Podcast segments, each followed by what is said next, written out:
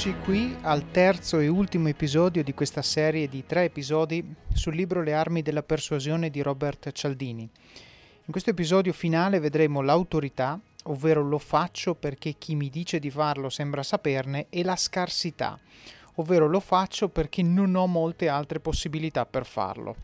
Due principi fondamentali nella psicologia della persuasione.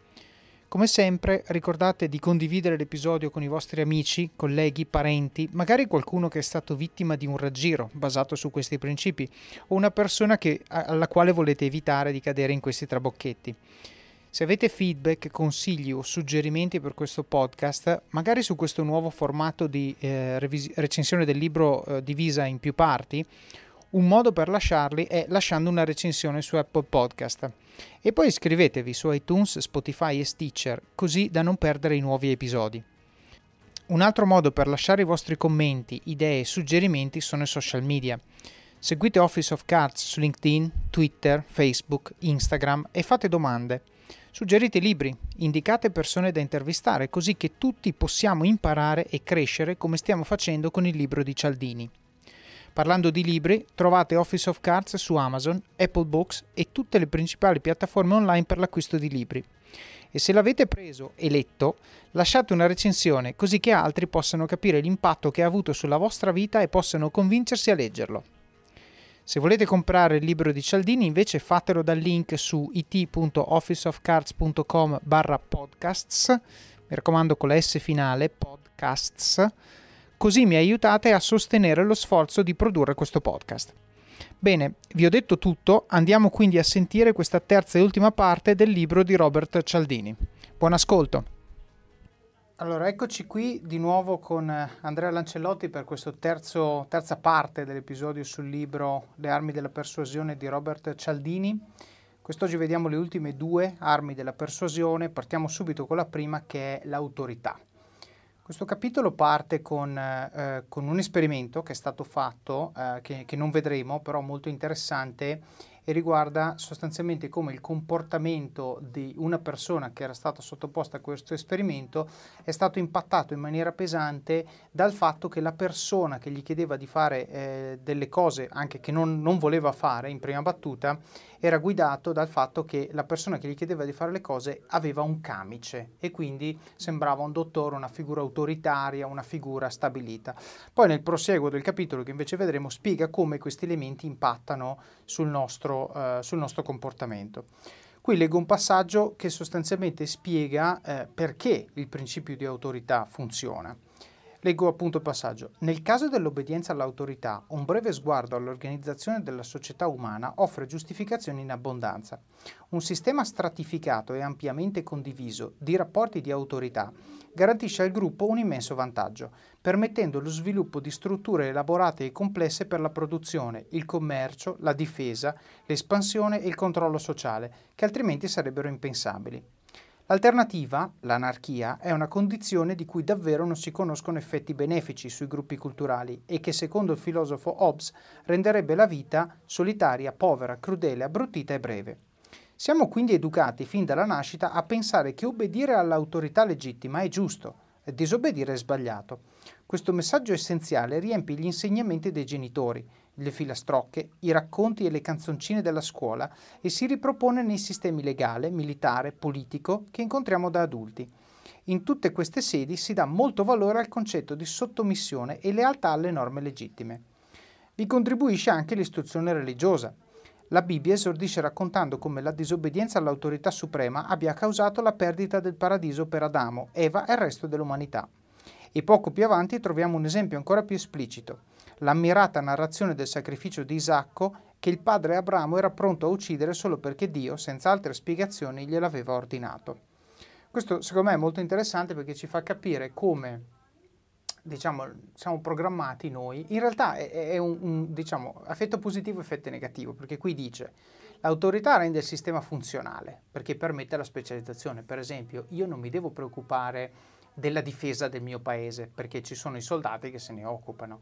Io mi occupo di aggiungere valore con, con, il mio lavoro, con quello che faccio e quindi la specializzazione comporta il fatto che ci siano altri che si occupano, si occupano del problema. Però cosa vuol dire questo? Vuol dire che quando un altro si occupa di quel problema, io lo guardo con un occhio di rispetto, per, soprattutto quando parliamo della cosa di cui lui in teoria è esperto. Adesso qui sto gettando i semi per, per quello che viene nel, nel, resto del capitolo.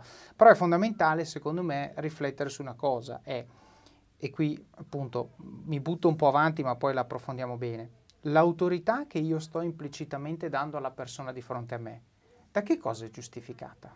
Da fatti o da percezioni? E quello credo che sia un, un, qualcosa che va legato sulla differenza, io farei una, proprio una differenza fra quello che è autorità e autorevolezza, perché non sempre l'autorità poi ha al, al, al suo interno un'autorevolezza, no? Nel senso che se io ho una figura davanti a me, prendiamo il caso della, de, del lavoro, se io ho un capo che per, ha un'autorità perché il ruolo gliela dà, ma non ha un'autorevolezza nei confronti del, di, me, di me o del mio team, alla lunga questo, questo non funziona, no? perché comincerò a vedere come quella, quell'autorità è priva di fondamento, è priva di significato, perché magari è semplicemente un qualcosa formale.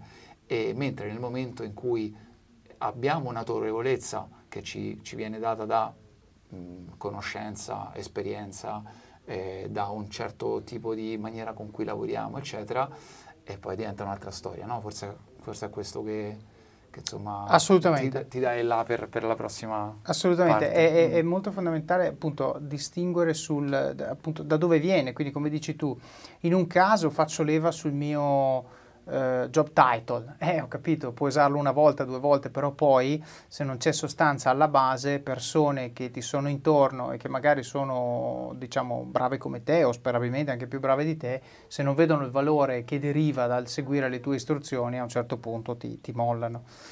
Qui eh, proseguo con, con, il capitolo leggendo il passaggio che appunto spiega il concetto che abbiamo appena descritto. Dopotutto, come fa capire lo stesso Milgram, che è quello che ha fatto questo esperimento, conformarsi ai dettami delle figure di autorità ha sempre portato autentici vantaggi sul piano pratico. Quando eravamo piccoli, queste persone, genitori, insegnanti, ne sapevano più di noi e ci siamo dovuti accorgere che accettare le loro idee tornava a nostro beneficio, in parte perché erano più saggi, in parte perché gestivano le nostre ricompense e punizioni.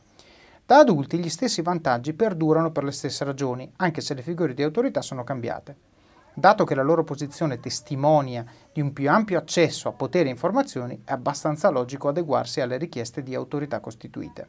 Anzi, lo è tanto che spesso lo facciamo anche quando è totalmente assurdo. Questo paradosso naturalmente è lo stesso che accompagna tutte le principali armi di persuasione. In questo caso, una volta riconosciuta l'utilità dell'obbedienza, è facile che ci lasciamo andare comodamente a una reazione automatica all'autorità. Come sempre, la comodità e i pericoli di un atteggiamento del genere stanno entrambi nel suo carattere meccanico. Esonerati dalla necessità di pensare, ci troviamo a compiere le azioni più adeguate nella grande maggioranza dei casi, ma ci sono delle eccezioni tutt'altro che trascurabili. E qui fa un esempio che secondo me è, è, diciamo, si riferisce alla, al campo della medicina, fa un esempio che non vediamo e uno molto più stupido, ma molto più secondo me impattante che, che vado a leggervi. Restando nel campo della medicina, vediamo che i pubblicitari spesso reclutano il rispetto che nella nostra cultura è riservato ai medici, utilizzando nella presentazione dei prodotti attori travestiti da medici. L'esempio che mi ha colpito di più è uno spot televisivo in cui compare un noto attore a raccomandare una marca di caffè decaffeinato. La campagna ha avuto un grande successo, proseguendo per anni in diverse versioni. Ma perché mai il pubblico deve credere alla parola di un attore sui pericoli della caffeina? Semplicemente perché nella mente degli spettatori americani è associato al personaggio del medico che ha impersonato in una lunghissima serie televisiva.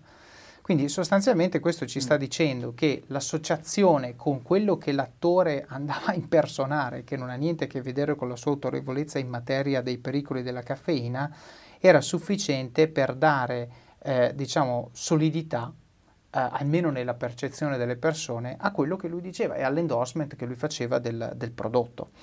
E questo secondo me è molto importante perché, come diceva prima, è, è inconscio. Sostanzialmente la gente non se ne accorge.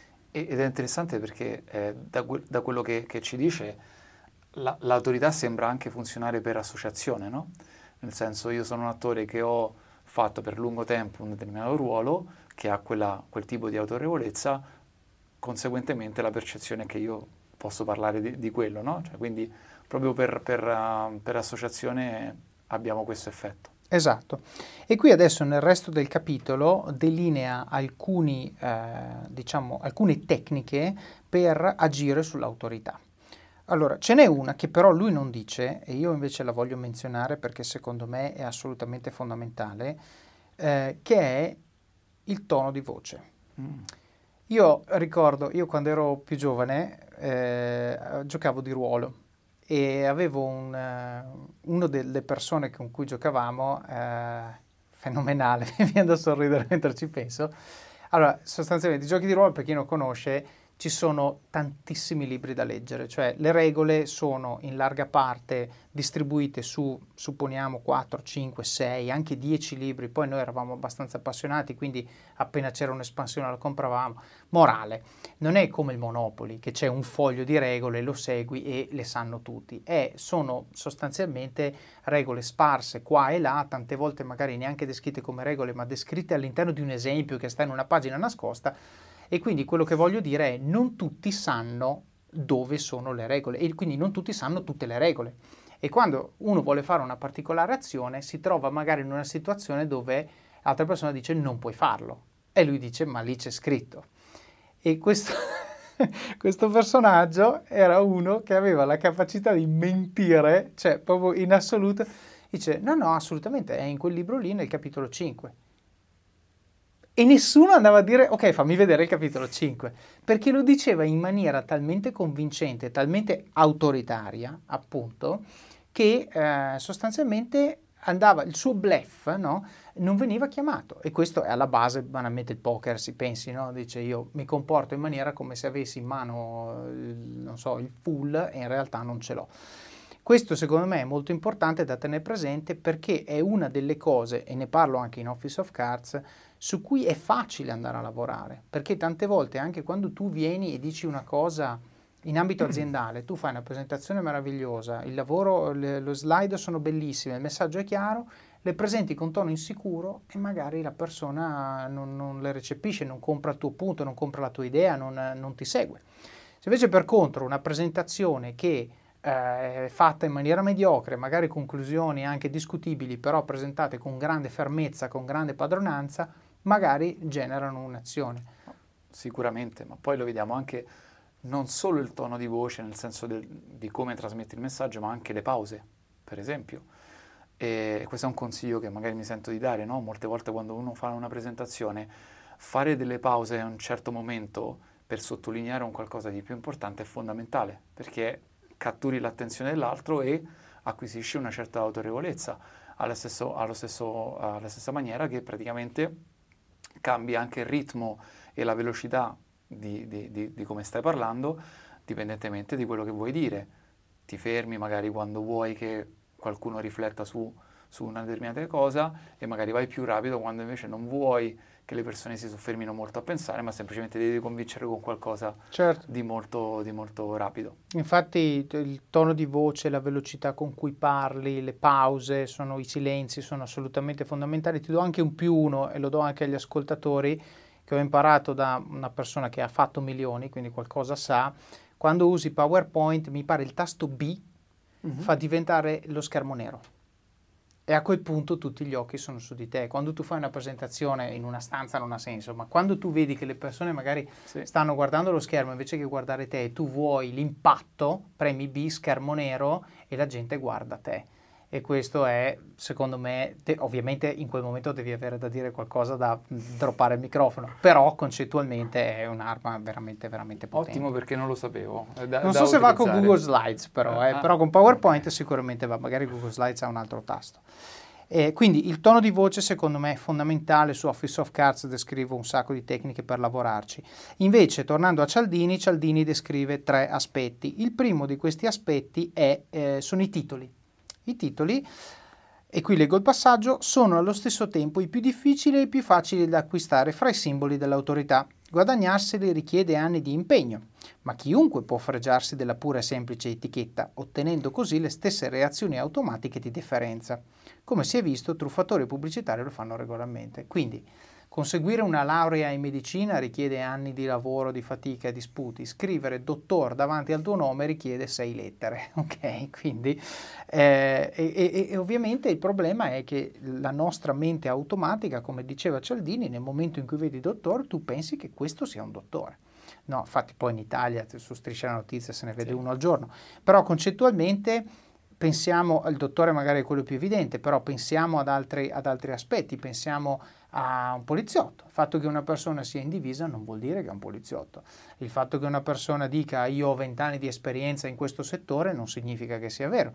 E, e, quindi il modo in cui noi valutiamo le cose che questa persona dice o fa devono essere relative a quello che noi vediamo, non a quello che dice l'etichetta sul nome della persona perché questo è assolutamente, eh, assolutamente molto molto pericoloso. Quindi la parte dei titoli è assolutamente importante. Il secondo aspetto che lui va a, a diciamo, evidenziare sono gli abiti e sugli abiti io voglio, dire, voglio insistere qui. Lui fa un esempio e parla di come sia stato fatto un esperimento che, che adesso non leggo, di come sostanzialmente loro eh, facevano in modo, eh, esponevano un gruppo di eh, persone che diciamo erano in visita mm, per una visita medica e sostanzialmente in alcuni casi il dottore che dava la raccomandazione aveva il camice, in altri casi un non medico con il camice dava la raccomandazione. La maggior parte delle persone seguiva quello col camice perché sembra un dottore e, però non vuol dire che sia un dottore, no? questo, questo, è l'aspetto, l'aspetto, importante. Sugli abiti io voglio insistere eh, perché una delle cose di cui parlo in Office of Cards è come vestirsi per un colloquio, no? quindi secondo me è interessante anche pensare a questo nel momento in cui noi dobbiamo vendere noi stessi, dobbiamo presentarci. Eh, è vero che molte aziende oggi magari il formalismo non lo richiedono, eccetera, eccetera, e quindi si può andare anche magari un po' più casual. Io però insisto nel dire che secondo me, poi non so cosa ne pensi tu, però secondo me quando tu vai a fare il colloquio è sempre meglio essere vestiti un pelo meglio della media dell'azienda in cui vai. Nel senso, non vuoi sbagliare arrivare con la t-shirt in un'azienda dove c'è mm. giacca e cravatta, quello sarebbe un errore, cioè sei fuori dalla porta. Però anche l'errore opposto è non vuoi andare in Facebook in giacca e cravatta perché ti mandano via de- la cosa migliore da fare è studiare con informazioni che sono disponibili pubbliche qual è il dress code all'interno dell'azienda e vestirsi un pelo meglio. Quindi se molte aziende oggi magari, soprattutto nel mondo dove operiamo noi del tech, eh, magari ti puoi mettere la t-shirt, ti puoi mettere la polo, per il colloquio metterei la camicia, non, poi non voglio dire metto le scarpe belle, di pelle e tutto, però la camicia mi curo, metto il jeans curato e mi faccio vedere preciso. Questo perché? Perché l'abito conferisce autorevolezza e quindi la persona che ho di fronte, se non, è, se non ha letto il libro di Robert Cialdini o non ha ascoltato il podcast di Office of Cards, sostanzialmente potrebbe giudicare la mia performance nel colloquio anche in funzione di una cosa su cui io ho il pieno controllo, ovvero il vestito, quindi è per quello che bisogna metterci pensiero. L'ultima cosa che dico su questo punto è potrebbe giudicare la nostra performance o potrebbe anche farsi un bias. Questo è importante perché il vestito lo vede prima ancora che io gli stringa la mano. Quindi se la prima impressione che io gli faccio è un'impressione di uno preciso, curato, eccetera, eccetera, probabilmente eh, un, eh, si, si, metterà disposto in maniera positiva nei nostri confronti e questo magari ci facilita il colloquio. Sono perfettamente d'accordo con tutto quello che hai detto, aggiungendo anche che secondo, e questa è una cosa che, che io eh, ho ripetuto anche nei, in uno dei workshop che ho fatto, e secondo uno studio non ricordo se erano 4 secondi o 7 secondi, ma è quello che ci mettiamo in capire se l'altro ci piace o no. Certo. Quindi, come hai detto tu, l'abito è una, l'immagine esterna che, che abbiamo è, è, una cosa fondamentale. Racconterò anche un aneddoto mm. e per quello che hai detto cioè, fare, fare sempre una, una, ricerca e capire dove si sta in un colloquio di lavoro è, è, fondamentale. Sono d'accordissimo con te che la cosa migliore è andare un pochino vestito un pochino meglio di, certo. di quello che è l'average.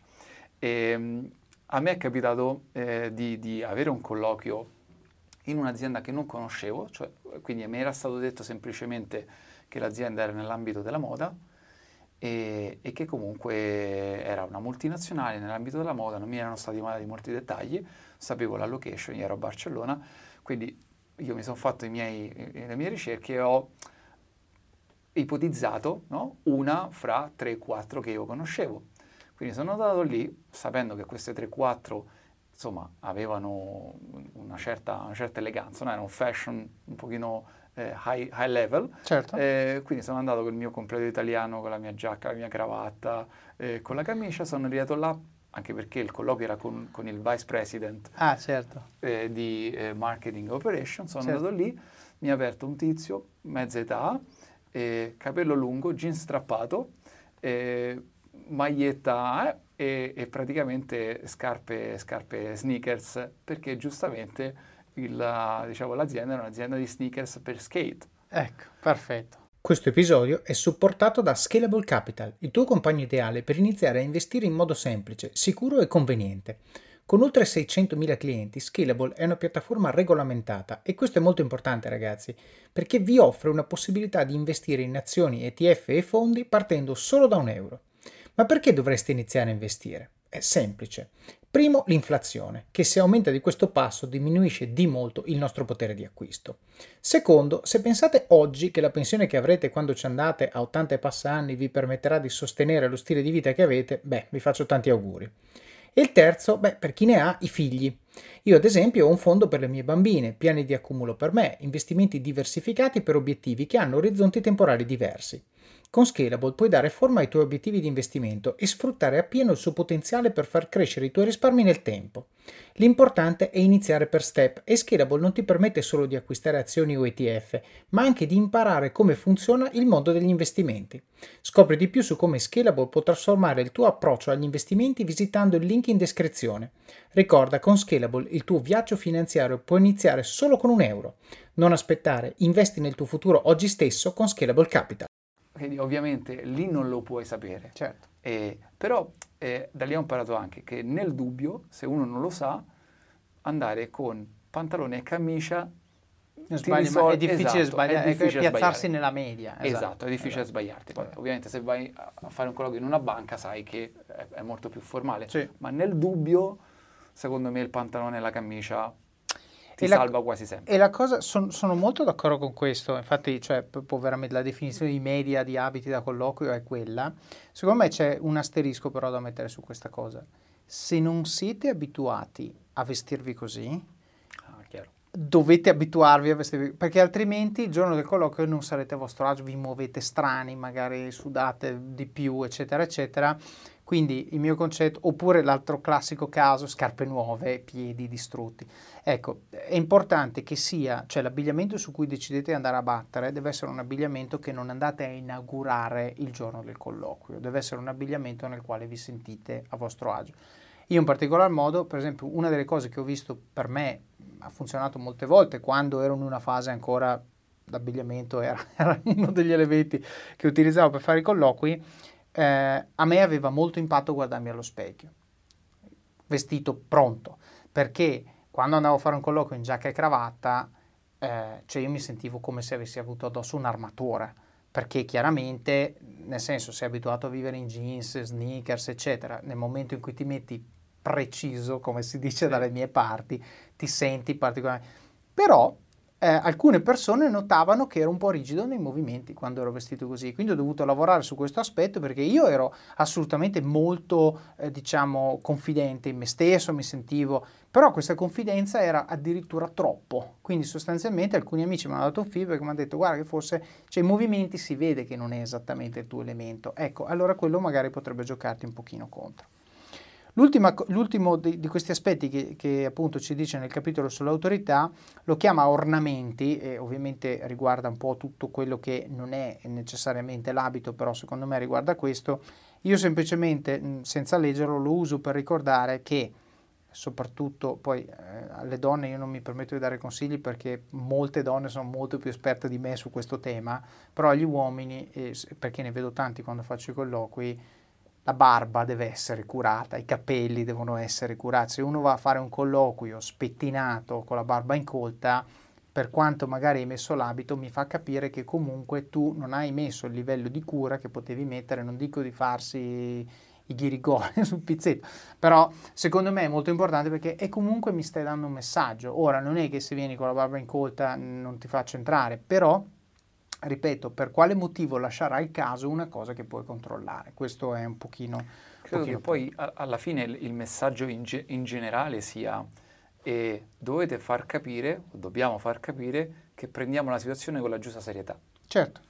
È questo. E poi eh, eh comporta una serie di cose in, in, in tutto. Eh. Ma infatti in questo capitolo si chiama mm. autorità. Io sto parlando di queste cose perché secondo me se quando tu vai a fare un colloquio ti presenti con autorità che deriva da tutte queste piccole cose, la persona di fronte a te dice, cavoli, forte questo. Se tu invece ti presenti con la paura, con l'insicurezza, con la voce che trema, col vestito sbagliato, magari col vestito sbagliato e magari ti viene fatto anche notare, e vai completamente in tilt. Quindi, yeah. nel senso, io ne ho voluto parlare perché secondo me, tornando al mio amico Cage, si chiama, spero che ascolti questo podcast, ehm, cioè Tante volte basta veramente poco, ma soprattutto non è che basta poco random, basta poco che è sotto il nostro controllo. Quindi se tu controlli il tono di voce, controlli l'abbigliamento e controlli, vabbè, titoli ovviamente, lì bisogna solo stare attenti che non li usino contro di noi, però controlli questi elementi, stai riducendo il numero di variabili che potrebbero andare male. E quindi poi alla fine si tratta semplicemente di avere una conversione tra pari, una conversazione tra pari in cui uno giudica l'altro se è fit for the job. Però secondo me se tu ti presenti con confidenza, vestito bene e tutto, secondo me hai più, più possibilità. Come sempre il capitolo chiude con il paragrafo sul come dire di no. Adesso qui leggo il passaggio. Sembra facile e in un certo senso lo è. Capire meglio come funziona il meccanismo di deferenza all'autorità dovrebbe servirci a resistergli meglio. C'è però una complicazione. Non è nel nostro interesse opporre sempre resistenza alle pressioni dell'autorità e nemmeno nella maggior parte dei casi. In generale le figure di autorità sanno quello che dicono. Medici, magistrati, dirigenti industriali, uomini politici di solito hanno raggiunto una posizione di prestigio proprio grande a una superiore competenza. Sottolineo il di solito. Di regola, quindi, le direttive delle persone autorevoli ci consigliano per il meglio. Tutto sta nel saper riconoscere senza eccessivi sforzi quando è il caso di seguire le loro sollecitazioni e quando invece è meglio non assecondarle. Per prima cosa dobbiamo concentrare la nostra attenzione su un paio di elementi cruciali, ovvero le credenziali del personaggio e la loro rilevanza rispetto al problema in discussione.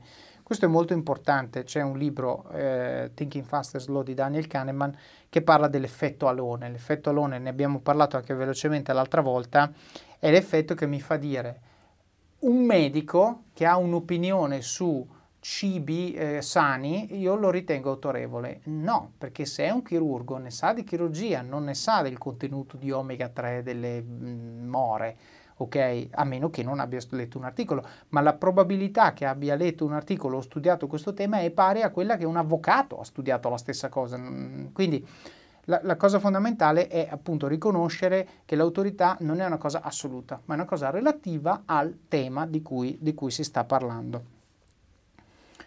Il capitolo prosegue, qui torno di nuovo al libro, ma supponiamo di trovarci davanti a un'autorità che a ragion veduta possiamo considerare un autentico esperto nel problema in discussione. Non è detto che per il solo fatto di essere un'autentica autorità in materia il nostro esperto ci presenti le cose onestamente. Questo è un altro punto. Ne sai? Sì. Hai i titoli? Sì. Ti interessa che io vinca? Non è detto. Quindi magari il consiglio che mi stai dando è perché tu vuoi vincere, non perché io voglio vincere torno al libro, dobbiamo quindi tener conto della presumibile credibilità di chi parla in quella situazione data.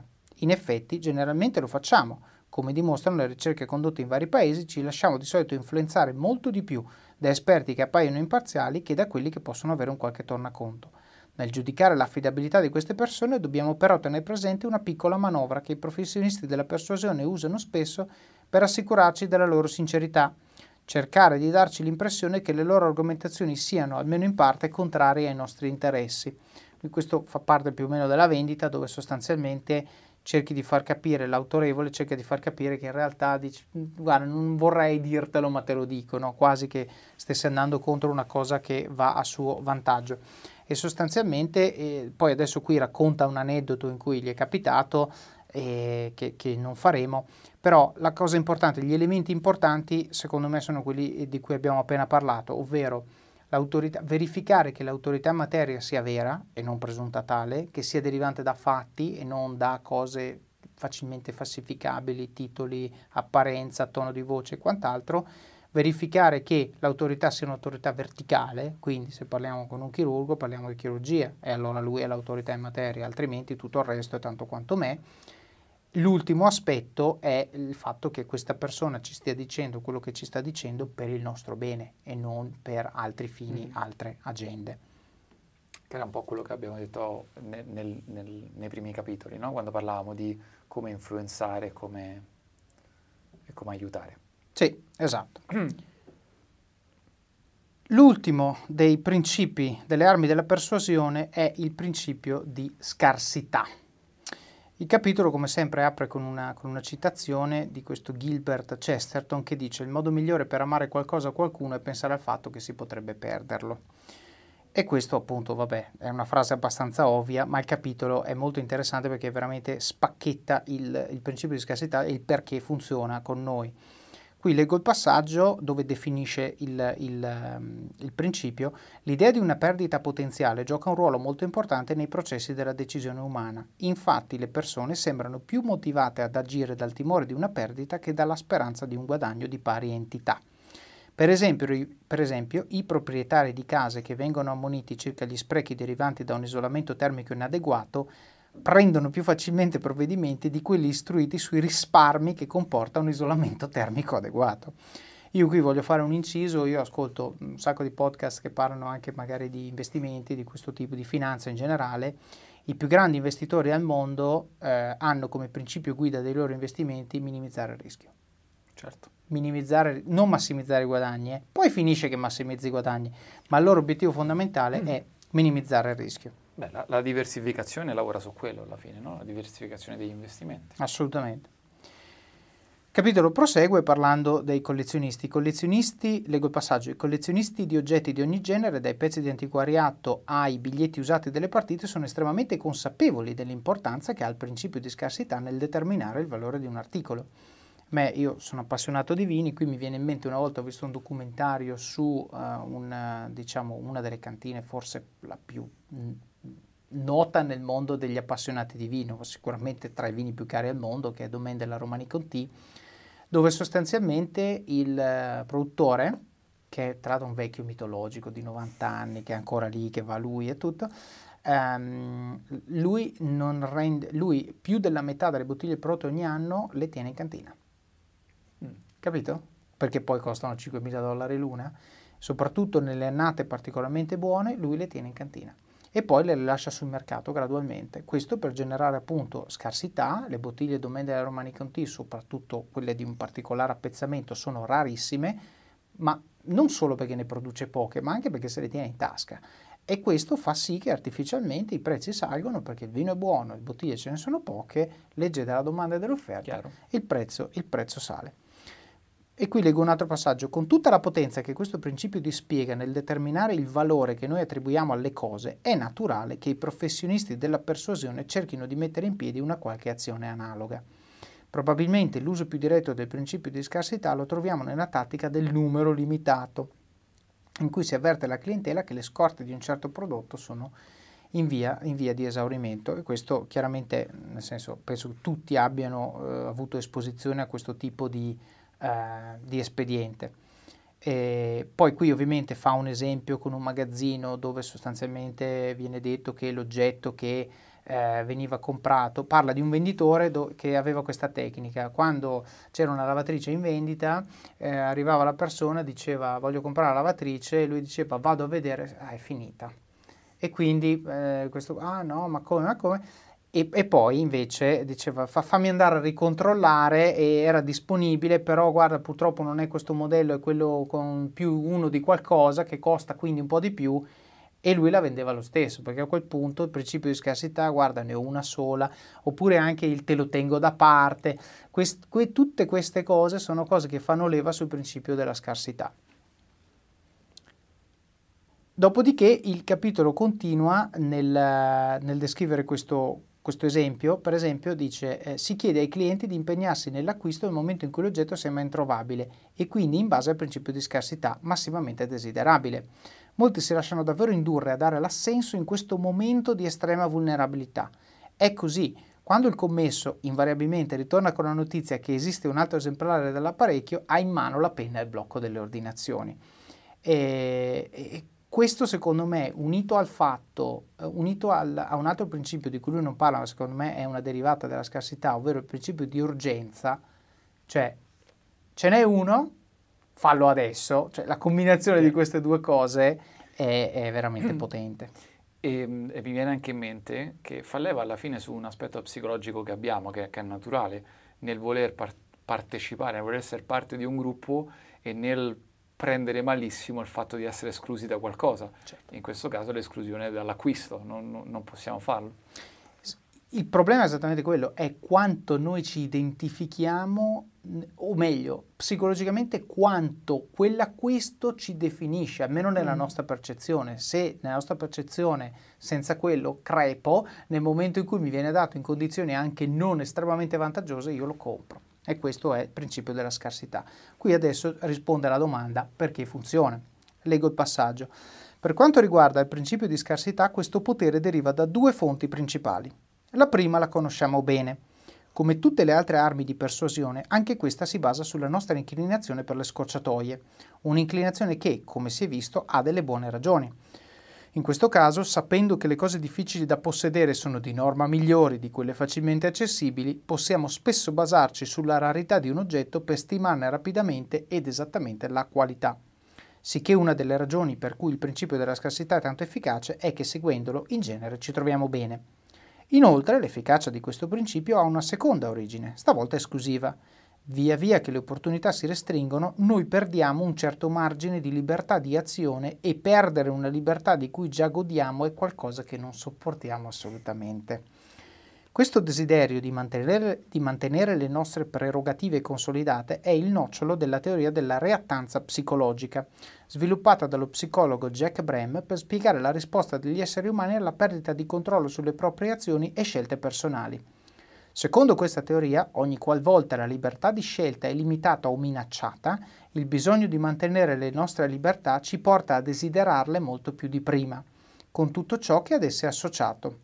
Così quando la scarsità o qualunque altro fenomeno interferisce nella nostra precedente libertà di accesso a un qualunque bene o servizio, reagiremo contro l'interferenza, desiderando quel bene o servizio più di prima e sforzandoci tanto più per ottenerlo. Qui faccio due esempi. Il primo, classico, ristorante. Ristorante vuoto, uguale, pieno di posti, non mi interessa. Ovviamente la deduzione è perché probabilmente non è buono ristorante pieno, coda fuori. Perché? Perché è buono, ma anche perché ci sono pochi posti. questa è la combinazione dei due fatti. L'altro esempio è, eh, soprattutto su questo reagiremo contro, penso che chiunque ha figli più grandi di un anno sa benissimo che sostanzialmente, ah, tu mi dici che non posso farlo, adesso lo faccio e ti guardo in faccia mentre lo faccio. Questa mia figlia, un anno e mezzo, quando dici no, lei si gira su, verso di me, mi fa no con la mano e poi fa esattamente la cosa che gli ho detto di non fare. Quindi è vero, secondo me ci sono questi due aspetti, magari non su tutto entrambi entrano in funzione, ma uno dei due almeno entra in funzione. Sicuramente, ma poi lo vediamo anche, ci sono tecniche di marketing e di vendita che, che, che ovviamente eh, sono, sfruttano questo. No? E, per esempio, mi, mi, viene in mente una cosa semplicissima. Le discoteche e i bar, adesso non ci vado da un po' di tempo, però credo che sia ancora così. Molto spesso quando aprono eh, sono aperti ma non, non, fanno entrare le persone perché vogliono che si crei la fila, certo. anche se dentro è vuoto, certo.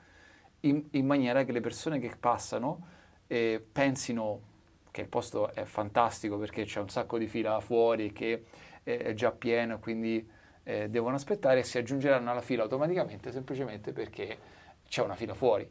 Quindi è un po' in linea con quello che, che, che dicevi. Certo, e qui adesso appunto, siccome ho parlato dei genitori, leggo questo passaggio dove appunto parla del, dell'adolescenza. Eh, leggo appunto passaggio. Per gli adolescenti si tratta di venire fuori dal ruolo di bambini, con tutto il controllo genitoriale che l'accompagna, per assumere il ruolo di adulti, col suo corredo di diritti e doveri. Non deve sorprendere che i ragazzi, più che sui doveri, mettano l'accento sui diritti, che sentono di avere in quanto giovani adulti. Né può sorprendere ancora una volta che imporre la tradizionale autorità genitoriale in questi momenti sia spesso controproducente. Con l'astuzia o con la violenza, l'adolescente farà il possibile per resistere a questi tentativi di controllo. Qui, prima di proseguire, voglio fare un, un inciso molto importante. Il fatto che l'adolescente si ribelli, leggevo un libro che parlava del, del metodo Montessori in generale, eh, sostanzialmente è giusto che loro facciano questi atti di ribellione, questi atti di ribellione servono loro, soprattutto ai bambini piccoli, ma poi anche agli adolescenti, a capire dov'è il limite. Perché chiaramente fin tanto che non osi, fin tanto che non esci dalla zona controllata, non puoi sapere dov'è il limite e tu non vu- vuoi scoprire dov'è il limite. La capacità che bisogna avere è quella di creare un perimetro in cui sbagliare costa poco. Questo è secondo me il ruolo genitoriale. L'altra cosa che voglio dire è eh, poi magari alla fine questo passaggio lo approfondiamo meglio, è eh, il fatto di il dire no, secondo me non funziona mai. Lo spiegare perché non va bene, secondo me funziona sempre. Su questo voglio essere assolutamente non frainteso. Uh, continuo con il passaggio. Per illustrare l'effetto boomerang delle pressioni genitoriali sulla condotta degli adolescenti non c'è nulla di meglio del cosiddetto effetto Giulietta Romeo. L'aspetto più impressionante della storia infelice dei due giovani amanti veronesi è la, ser- la, serietà estrema della loro passione, spinta alle conseguenze più tragiche contro l'ostilità delle famiglie in guerra. Dire che qui interviene ad esasperare i sentimenti dei due ragazzi il meccanismo di reattanza psicologica, cosicché sono gli ostacoli stessi frapposti dagli adulti ad alimentare la passione amorosa, è ovviamente una pura speculazione. Ma la domanda si può porre più realisticamente per le coppie di adolescenti contemporanei. Da una ricerca condotta in Colorado su 140 coppie, sembra proprio che l'opposizione ai genitori provochi per reazione un, delle, un rafforzamento del legame, pur dando luogo probabilmente anche a, qualche, anche a qualche problema della coppia, critiche reciproche più frequenti e, accentuate, stimolava l'attaccamento reciproco e il desiderio di sposarsi. Nel corso della ricerca si osserva chiaramente questo fenomeno. Via via che cresceva l'interferenza genitoriale, il legame sentimentale diventava sempre più intenso. Quando l'opposizione si attenuava, i rapporti di coppia si raffreddavano.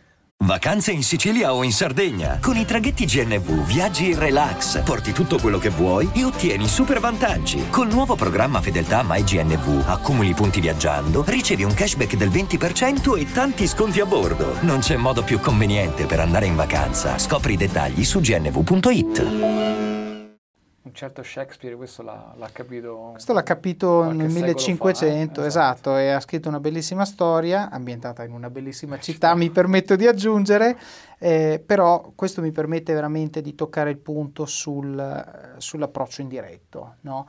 È una cosa che questo podcast parla di nella vita delle grandi aziende come fare a vincere. Bene, se tu sei un team leader, se tu gestisci persone, se tu devi eh, diciamo, dire a una persona di fare o non fare una cosa in modo diretto raramente, tranne quando hai un rapporto diciamo ultra trasparente e consolidato con la persona, il modo diretto non è mai il modo migliore.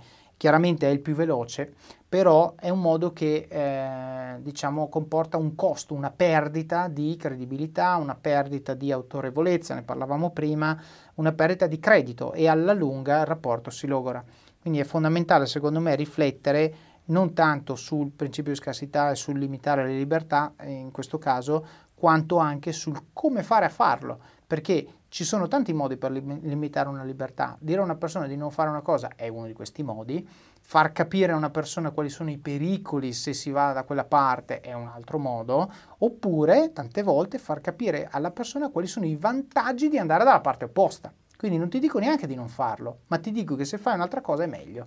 E questo, ripeto, è un giro un pochino più lungo, ma se noi sviluppiamo questo muscolo, a parte che avremo vita più facile con i nostri figli, ma anche in azienda, secondo me, è un approccio che paga con tanti tipi di persone, perché io mi ritrovo a gestire, per esempio, il mio team sono persone veramente molto diverse, c'è il tedesco, l'israeliano, l'ungherese, il cinese, l'italiano, eh, e, e, sostanzialmente devo usare diversi approcci con tutti.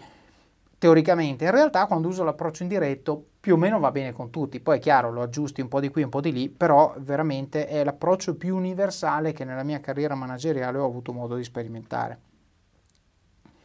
Qui continuo con, con il capitolo, quando ci viene tolta la possibilità di avere una certa cosa la desideriamo di più ma difficilmente ci rendiamo conto che è la risposta alla limitazione che ci viene imposta a causare questo aumento del desiderio. Tutto quello che sappiamo è che vogliamo questa cosa. Tuttavia abbiamo bisogno di giustificare questo nostro desiderio e così cominciamo ad attribuire qualità positive alla cosa desiderata. Questo è un disastro, questo, questo lo voglio ripetere. Tuttavia abbiamo bisogno di giustificare questo nostro desiderio e così cominciamo ad attribuire qualità positive alla cosa desiderata. Questo è un circolo vizioso bestiale. Tu parti dicendo la voglio, poi non è più disponibile, quindi la voglio di più e, e, comincio a convincermi che ci sono altri motivi rispetto a quelli che avevo all'inizio per volere questa cosa, ma tutte cose fittizie nella mia testa. Fa- faccio un esempio perché sono caduto in questa cosa Perfetto. Cosa hai comprato? No, non ho comprato nulla. non eh, ancora. no, però ehm, stiamo guardando per comprare una, un appartamento. Ecco. Quindi, guardando degli appartamenti, eh, ce n'è uno che posizione ideale, eh, certe caratteristiche, però poi andando a guardare come è fatto l'appartamento, no? come è distribuito a livello di stanze, ci sono molte cose che non vanno. E, e quindi il tentativo è semplicemente nella mia testa di, fare, di autoconvincermi e fare di tutto per, per fare in modo che questa distribuzione mi vada bene, invece in realtà di dire non va bene. Certo. Quindi è, è, è quello che dici, no? molto spesso cadiamo in questo tranello di eh, influenzarci eh, automaticamente, per cui invece di capire quello che è giusto e quello che è sbagliato, praticamente eh, ci autoconvinciamo eh, a farci andare bene ciò che non va bene. Poi ti chiamerà l'agente immobiliare e ti dirà guarda che ho ricevuto un'altra offerta a quel punto tu capitolerai perché diventa scarso. Ho capito, benissimo. Un altro, un altro, passaggio che voglio leggere, poi qui fa un esempio e come sempre vi consiglio comprate il libro, leggetelo, è, è assolutamente eh, meraviglioso. Però secondo me qui leggo solo la parola e quando dico la parola capirete il perché. La cosa interessante e curiosa negli effetti della censura, non è che il pubblico desideri di più di prima l'informazione negata, questo sembra naturale. Il fatto è che crede di più a quell'informazione anche se per l'appunto non la conosce affatto. Nel momento in cui dici che un'informazione è non disponibile, ecco che improvvisamente la voglio di più, perché se non me la vuoi far avere ci deve essere un motivo. E questo mi fa venire in mente un paio di episodi, uno, uno che fa sorridere e che fa capire veramente quanti anni ho, mi ricordo uh, quando eravamo alle elementari su TV mhm. Sorrisi e Canzoni, sto parlando veramente di anni e anni fa, eh, c'era, c'era, Twin Peaks all'epoca mm-hmm. e in un numero di TV Sorrisi e Canzoni avevano pubblicato il diario di Laura Palmer, oh. che doveva essere una cosa semi-pornografica e ovviamente però era scarso perché non c'era, no? c'era solo da alcune parti, quindi tutti lo volevano, poi uno era riuscito ad averlo, tutti a leggerlo, poi era ovviamente una, una cavolata pazzesca e quindi così. L'altra cosa invece più recente eh, che, che, fa riflettere su quanto sciocca sia la censura è eh, una serie tv che hanno fatto su HBO questo mese che si chiama Chernobyl, mm-hmm. che racconta la storia di quello che è successo a Chernobyl, eh, che è stata per anni eh, diciamo, ehm, censurata appunto dal eh, governo russo perché voleva far trapelare le informazioni in maniera diversa, perché quello che dalla serie si capisce è che sostanzialmente molte colpe erano del sistema e quindi chiaramente eh, loro si dovevano assumere le responsabilità. Però diciamo in generale riflettiamo la censura, così come la privazione della libertà, così come il limitare le cose in maniera troppo esplicita, è una cosa che implicitamente aumenta il desiderio della persona che stiamo cercando di limitare di andare a conseguire la cosa che gli stiamo dicendo di non andare a conseguire.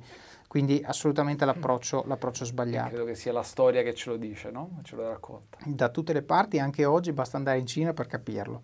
Quindi assolutamente d'accordo. Qui il capitolo prosegue dicendo, eh, possiamo, leggo il passaggio, possiamo applicare il principio di scarsità ad altri campi, al di là dei beni materiali. Il principio vale anche per i messaggi, le comunicazioni, la conoscenza. Se ci poniamo in questa prospettiva, vediamo che non è indispensabile una censura perché l'informazione acquisti maggiore valore ai nostri occhi, basta che sia di per sé limitata. Sulla base del principio di scarsità, una qualunque informazione ci sembrerà più convincente se pensiamo che non sia a disposizione di tutti. E qui eh, diciamo, racconta un esempio, dice i clienti responsabili degli acquisti di supermercati e altri negozi di alimentari ricevevano come al solito una telefonata di un venditore della ditta che li invitava a fare l'ordinazione di uno di, in, questi, di, in uno di questi tre modi. A un primo gruppo fu indirizzata la consueta presentazione di assortimento e prezzi. A un secondo gruppo fu presentato lo stesso messaggio, ma con l'aggiunta che nei prossimi mesi l'approvvigionamento sarebbe stato scarso. A un terzo gruppo fu precisato infine che questa notizia non era di pubblico dominio, ma proveniva da certe fonti riservate della ditta. Quindi con i clienti del terzo gruppo il principio di scarsità era raddoppiato. Non solo i rifornimenti erano limitati, ma anche l'accessibilità dell'informazione. I clienti informati della prevista scarsità del prodotto ordinavano più del doppio, ma la vera esplosione delle vendite era avvenuta fra quelli che avevano avuto la notizia attraverso le informazioni esclusive. In questo caso le ordinazioni erano sei volte superiori al normale. Qui cade il microfono, sì. cioè cosa, cosa bisogna dire di fronte a queste cose? Però, ripeto, eh, le aziende non sono stupide, ormai nelle aziende il marketing lo fa gente laureata in psicologia, queste cose le sanno, noi no, le usano, noi non siamo consapevoli e poi ordiniamo sei volte tanto cose che non ci servono e poi le buttiamo via perché scadono, perché qui parlavamo di un supermercato. Potrebbe essere un, un, un bel esercizio per, per, chi ci ascolta, adesso dopo aver fatto, no, la, diciamo, avendo commentato un po' questo libro, di andare in dei web, uh, siti web random mm. e controllare esattamente questo tipo di cose, perché vedrete che molte delle, delle, strutture dei siti web sono fatte nella stessa maniera e molte delle, delle tecniche di scarsità che stiamo, che stiamo, commentando sono presenti e a volte ci sono degli orologi in cui ti dicono l'offerta scade fra x tempo con, il, con l'orologio che va e ti, scandisce secondi e minuti è, è, un bel esercizio se, se, se, lo fate andare a vedere un po' di, di, di, di pagine eh, web in cui, eh, in cui, potete ritrovare queste cose. Certo, assolutamente, anche perché ormai sono veramente diventate di uso, di uso molto comune. E qui fa un inciso perché la scarsità non è un concetto assoluto e questo è mm. importante, adesso, adesso, lo andiamo ad approfondire. Leggo il passaggio. Come le altre armi di persuasione, anche il, anche il principio di scarsità è più efficace in certi momenti piuttosto che in altri. Un problema che può avere una grande importanza pratica è allora vedere in quali occasioni questo meccanismo ci influenza di più. Molto istruttivo in proposito è un esperimento ideato da Stephen Workel, studioso di psicologia sociale. La procedura base era semplice. Ai soggetti, nell'ambito di uno studio sulle preferenze dei consumatori, veniva fatto assaggiare un cioccolatino. In metà dei casi il barattolo da cui veniva estratto il cioccolatino ne conteneva 10, nell'altra metà solo 2. Come prevedibile, in base al principio di scarsità, nel secondo caso il giudizio era molto più positivo. Lo stesso identico cioccolatino risultava più appetibile, costoso e attraente. Fin qui nulla di nuovo, dice qui salto un attimo, passo avanti e dico e, e torno al libro, consideriamo più preziose le cose che fino a poco fa avevamo in abbondanza e che stanno diventando rare, o quelle che sono sempre state scarse? L'idea che la scarsità sopravvenuta di recente sia la più efficace sul piano motivazionale ha una validità che si estende oltre ai confini di questo piccolo esperimento. Qui cita un altro esperimento, però salto un attimo e leggo questa frase. Davis, che è un altro appunto dell'esperimento che viene citato, cita e confer- a conferma della sua tesi che un'abbond- eh, no, ci- Davis cita a conferma della sua tesi un'abbondante documentazione storica. Dalla rivoluzione francese alla rivoluzione di ottobre fino a tutta una serie di insurrezioni che segnano la storia americana, dalla guerra di, sece- di secessione alle rivolte dei ghetti negli anni 60, in tutti questi casi, a un periodo di crescente benessere è seguito un brusco rovesciamento di tendenza che è sfociato nella rivolta. Questo è il punto fondamentale perché si appoggia sul principio di Office of Cards Perception is Reality, cioè una cosa che può essere percepita come scarsa oggi sarà percepita come più scarsa domani se domani io avevo qualcosina in più. E qui mi viene in mente un, un episodio, un, un esempio che mi aveva fatto un mio ex capo che mi diceva se tu a una persona dai un aumento del 10% e poi dici c'è stato un problema ti posso dare solo il 5%, disastro, perché la persona percepisce che sta avendo un 5% in meno di quello che poteva avere prima, non che sta avendo un 5% in più di quello sta, di quello che aveva fino ad oggi. E questo, a parte essere una tecnica negoziale, quindi quello che ho appena detto ha delle ramificazioni importanti nell'ambito della negoziazione, ma non è il tema di oggi, Secondo me è importante riflettere sul fatto che, questi, che, il principio della scarsità non è un principio assoluto, non c'è lo scarso assoluto, ma c'è lo scarso relativo a quello che ho oggi. Quindi se torniamo all'esempio di cui parlavamo prima delle libertà individuali, il concetto è dipende da qual è la tua libertà di oggi per capire qual è la privazione di questa libertà, che cosa può significare per te. E quindi sostanzialmente eh, diciamo, questo è secondo me l'aspetto basale su cui riflettere quando noi pensiamo, sì, ma questo è scarso relativamente a cosa? No? Perché appunto potrebbe non essere così tanto scarso quindi tutta quella, diciamo, quella spirale viziosa di cui parlavamo prima, del fatto che cominciamo mm. a giustificare la nostra intenzione, è eh, falso. E qui il libro procede, questo lo voglio leggere perché parla del, di un caso di questi politici eh, diciamo sociopolitici in cui il principio di scarsità ha determinato in questo caso il crollo dell'Unione Sovietica, quindi storia relativamente recente. Leggo il passaggio. Dopo decenni di repressione, Mikhail Gorbaciov aveva concesso alla popolazione sovietica nuove libertà, privilegi democratici e alternative, instaurando le politiche della glasnost e della perestroika.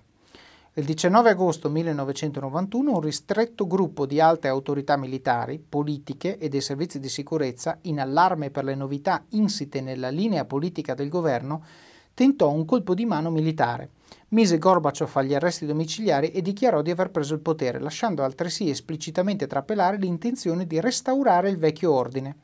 Nel resto del mondo i più si immaginarono che la popolazione sovietica, nota per la sua peculiare acquiescenza al soggiogamento, si sarebbe passivamente piegata come aveva sempre fatto. Ma non era così. Gorbaciov non aveva seguito la stessa linea degli zar o di Stalin o degli altri oppressivi presidenti post-bellici, che avevano negato alle masse perfino le libertà più basilari. Egli aveva invece concesso loro alcuni diritti e qualche possibilità di scelta democratica. Quando queste conquiste recentemente acquisite furono poste in serio pericolo, la popolazione si scatenò come un cane a cui avessero strappato un osso dalla bocca. Non erano trascorse che poche ore dal proclama della giunta quando migliaia di persone affluirono nelle strade innalzando barricate, affrontando a viso aperto i soldati e i loro carri armati e sfidando il coprifuoco. La sollevazione contro la minaccia delle conquiste della Glasnost fu così immediata, così imponente, così compatta, che dopo soli tre giorni di tumulti gli sbalorditi golpisti vennero a più miti consigli e si arresero, chiedendo la grazia al presidente Gorbaciov. E questo appunto fa capire il discorso della relatività, ti ho dato qualcosa, te la tolgo, è un disastro. Quindi quando pensate di concedere qualcosa, pensateci bene e siate sicuri che potete mantenere quello che avete dato.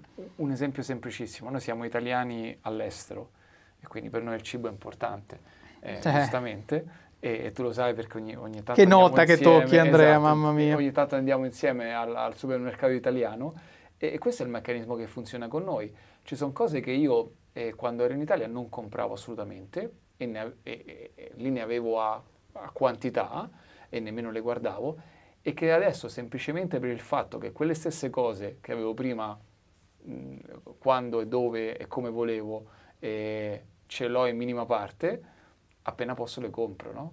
E, e quello funziona così alla fine, è, è, è, la differenza fra quando tu percepisci qualcosa di scarso è differente da quando lo avevi in maniera assolutamente normale. Certo, ma questo si applica a tutto il discorso delle, per esempio, le edizioni limitate, anche dove, non so, fanno un orologio, mm-hmm. siccome ci mettono il numero sopra, ecco che costa 50 volte di più, solo perché c'è il numero, no? Quindi è, è veramente così.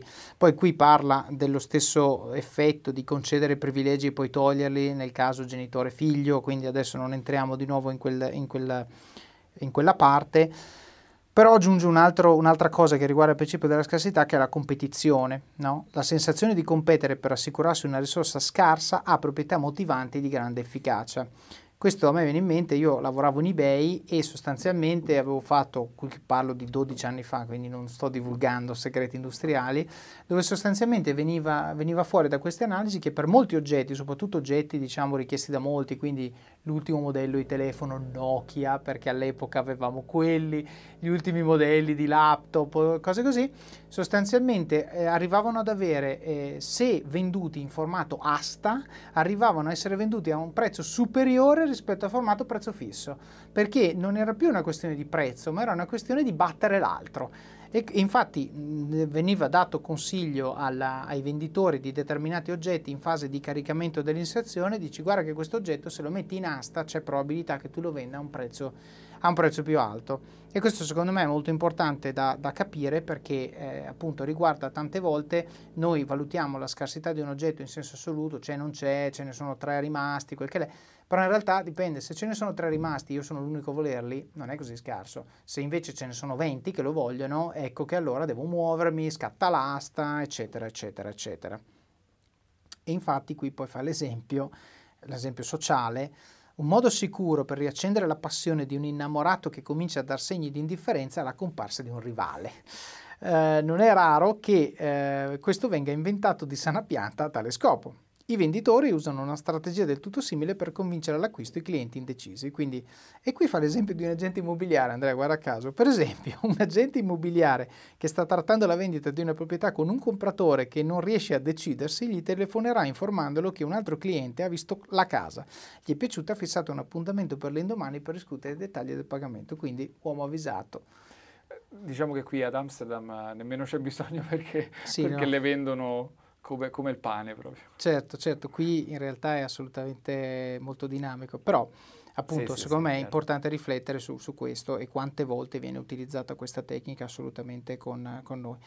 Eh, poi qui fa un ultimo esempio prima del come dire no dove dice, leggo il passaggio, c'è un parallelismo notevole fra, la, la, qui parla di una tecnica di pesca dove sostanzialmente vengono utilizzate delle esche a perdere per poi attirare le persone che poi eh, diciamo vanno a consumare altre cose. E fra questa tecnica di pesca è la strategia messa in atto dai commercianti per scatenare una frenesia competitiva fra coloro che vogliono prendere all'amo.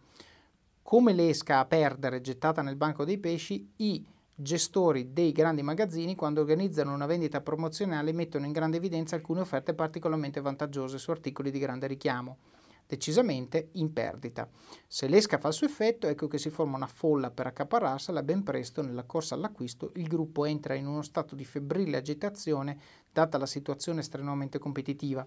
In queste condizioni gli esseri umani, non diversamente dai tonni, eh, perdono di vista quello che vogliono e si gettano alla cieca su tutto quello che viene conteso. Quindi questo è il concetto in marketing che si chiama loss leader, dove per me va bene perdere soldi su un oggetto di grande richiamo perché questo oggetto farà sì che verranno tutti in negozio per accappararselo, poi sono lì e compreranno qualcos'altro.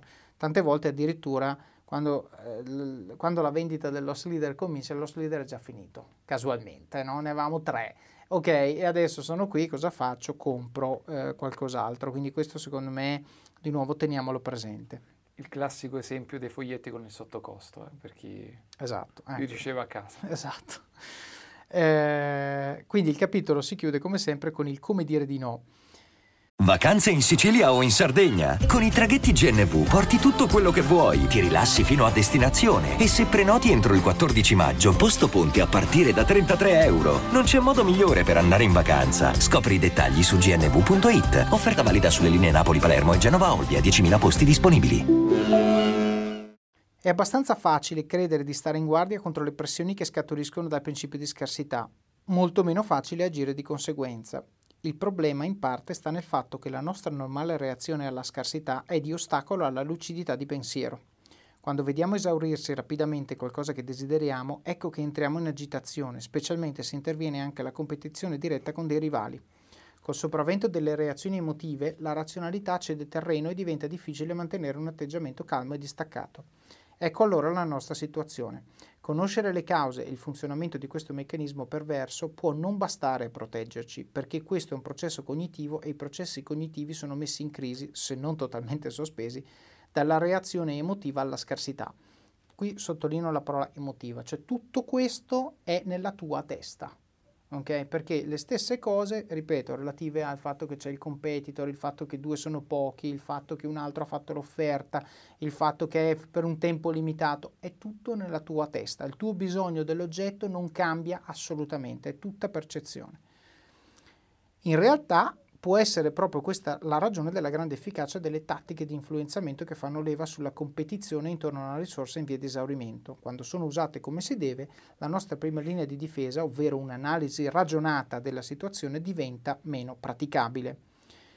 Quindi sostanzialmente eh, dice possiamo elegantemente utilizzare come segnale di pericolo proprio la nostra eccitazione, sfruttando così a nostro vantaggio quella che è la forza dell'avversario, ovvero se ci sentiamo particolarmente eccitati, antenne dritte, perché probabilmente non stiamo perdendo lucidità.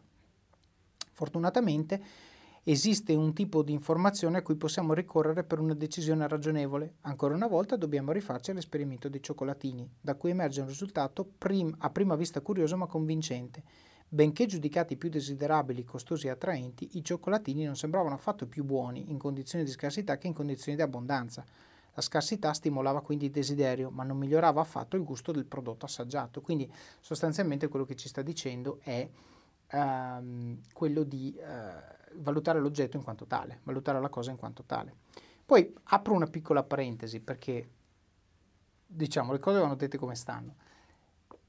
Sui vini, soprattutto, io parlo di vini perché sono appassionato di vini, ma il concetto di scarsità è vero, eh, diciamo, la parte emotiva del concetto di scarsità non va eh, ignorata nel senso che se prendo una decisione sulla base di questo sbaglio semplicemente devo dare il giusto peso a questo fattore, perché quando io bevo un bicchiere di un vino vecchio 30 anni che è fatto bene, per me il fatto che sia scarso me lo fa godere di più, cioè io sono contento.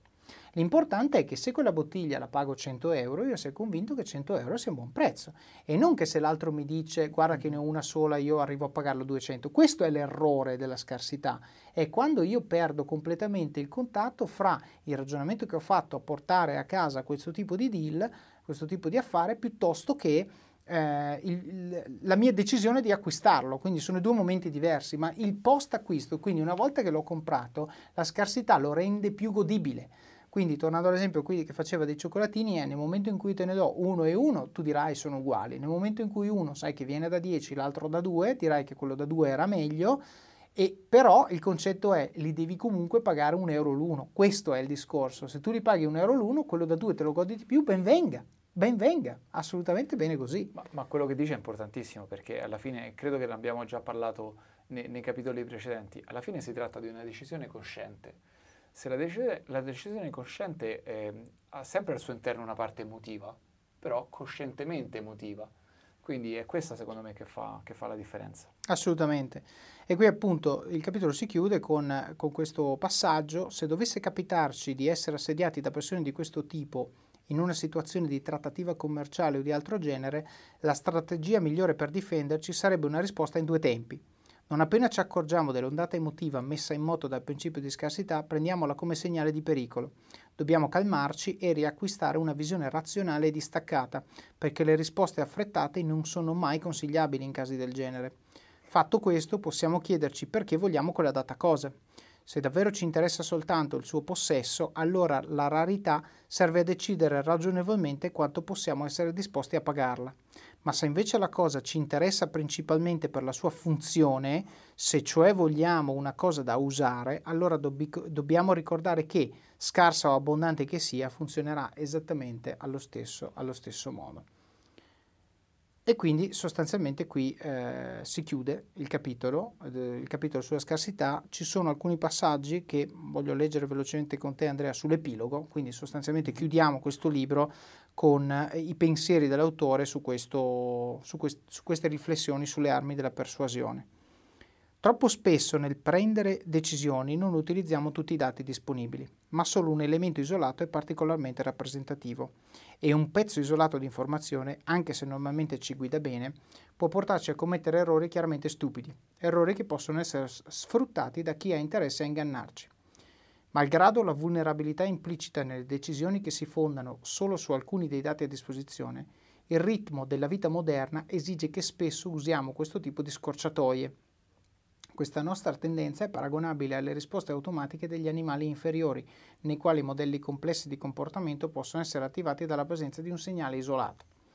La ragione per cui gli organismi subumani devono spesso affidarsi a elementi, elementi stimolo isolati è la loro limitata capacità di elaborazione mentale. Non avendo un cervello in grado di registrare ed elaborare tutta l'informazione presente nell'ambiente, questi organismi hanno sviluppato speciali sensibilità a certi aspetti dell'informazione.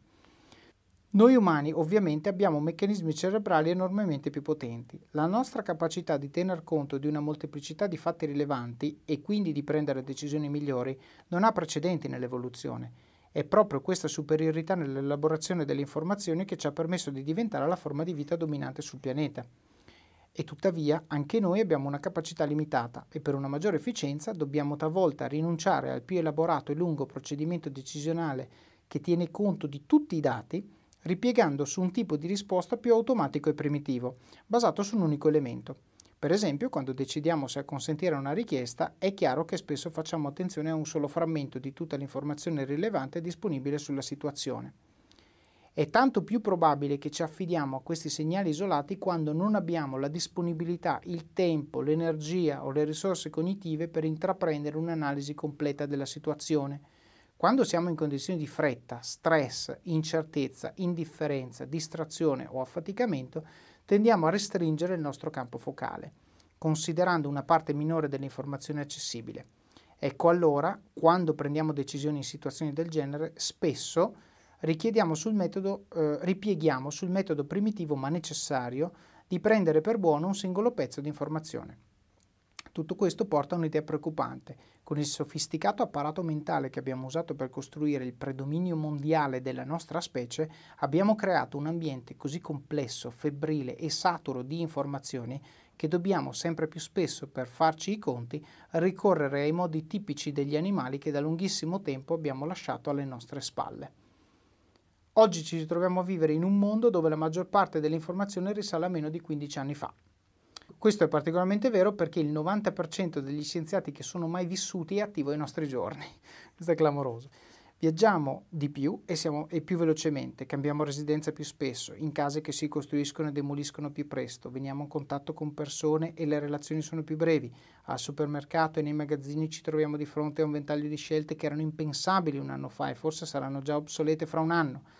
Questa valanga di informazioni è resa possibile anche dal progresso tecnologico. Non dimentichiamo che questo libro è stato scritto ben prima dell'avvento del mobile, dell'iPhone e quant'altro, quindi tutto quello che dice era un dramma quando è stato scritto. Adesso è stato moltiplicato già diverse, diverse volte e quindi sostanzialmente eh, conclude come sempre con il come difenderci e qui siamo praticamente alla fine, dice che cosa possiamo fare per difenderci dal prevedibile intensificarsi dell'aggressione al nostro sistema di risposte abbreviate e automatizzate?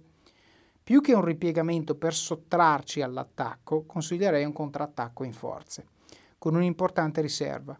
Quei professionisti della persuasione che fanno un gioco leale sulla base delle regole che governano le nostre risposte automatiche non dobbiamo considerarli dei nemici, ma piuttosto i nostri alleati in un proficuo e adattativo processo di scambio. Il bersaglio giusto del contrattacco sono coloro che falsificano, adulterano o fabbricano di sana pianta quei segnali che naturalmente attivano le nostre risposte automatiche. Quindi sostanzialmente questo libro si chiude così, poi va, va leggermente avanti, però il concetto è che lui, che lui, su cui lui, lui chiude la sua riflessione finale, siamo intelligenti, l'intelligenza ci ha portato dove siamo, però abbiamo costruito un sistema che è addirittura superiore alla nostra capacità di gestirlo. Quindi non dice le risposte automatiche ignoriamole, dice le risposte automatiche vanno bene nella maggior parte dei casi, ma dobbiamo imparare quali sono i casi in cui le risposte automatiche non vanno assolutamente utilizzate perché hanno più probabilità di portarci sulla strada sbagliata rispetto alla strada, alla strada giusta.